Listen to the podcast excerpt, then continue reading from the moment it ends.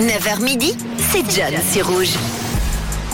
Et chaque lundi, les amis, on démarre la semaine avec un peu plus de savoir. Et cette semaine, on s'attaque à un mythe, un mythe bien ancré dans l'imaginaire collectif. Je suis retombé sur les origines de la bande dessinée. Si je vous demande les origines de la BD, vous allez sûrement me dire que ça vient des États-Unis avec tous leurs comics et héros, ou alors de la Belgique ou la France depuis, qui ont eu de nombreuses BD et dessinateurs à succès. Et c'est normal si vous pensez ça. Notre génération a grandi avec des super-héros tels que Batman, Superman ou des BD ultra populaires comme Spirou encore euh, Tintin. Mais ce matin, les amis, en ce lundi matin, on va pouvoir euh, se la péter un petit peu. On n'y est pas pour rien dans le développement de la BD. Et oui, c'est un Suisse, un Suisse qui a joué un rôle très important dans l'émergence de genre euh, littéraire. Et je vous ne parle pas de Zepp, qui lui a su faire rayonner la Suisse à travers Titop, non?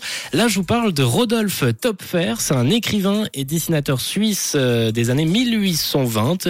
Et en 1827, il se met justement à dessiner des petites histoires amusantes narrées sous la forme d'une succession de cases légendées disponibles dans certains magazines de l'époque. Je vais d'ailleurs vous poster euh, quelques images de ces bandes dessinées sur l'Insta de Rouge, Rouge officiel d'ici euh, quelques instants pour que vous voyez un peu à quoi ça ressemblait. Et on appelait ça justement la littérature en estampe qui est euh, tout, tout simplement l'ancêtre de la BD, de la bande dessinée. Topfer a donc joué un rôle clé dans le développement de la bande dessinée en utilisant des techniques telles que les séquences de cases, les bulles de dialogue, des personnages récurrents qui est donc l'ancêtre de la BD franco-belge qui cartonnera dans le XXe siècle, tel que justement les Tintins, Astérix, Obélix et j'en passe. Et vous, les amis, maintenant qu'on sait que la BD est originaire de Suisse, est-ce que vous êtes BD ou pas? Et quels sont les BD que vous avez le plus appréciés On reviendra également sur le top 10 des bandes dessinées européennes les plus vendues juste après la musique avec Tiesto tout de suite. Belle écoute.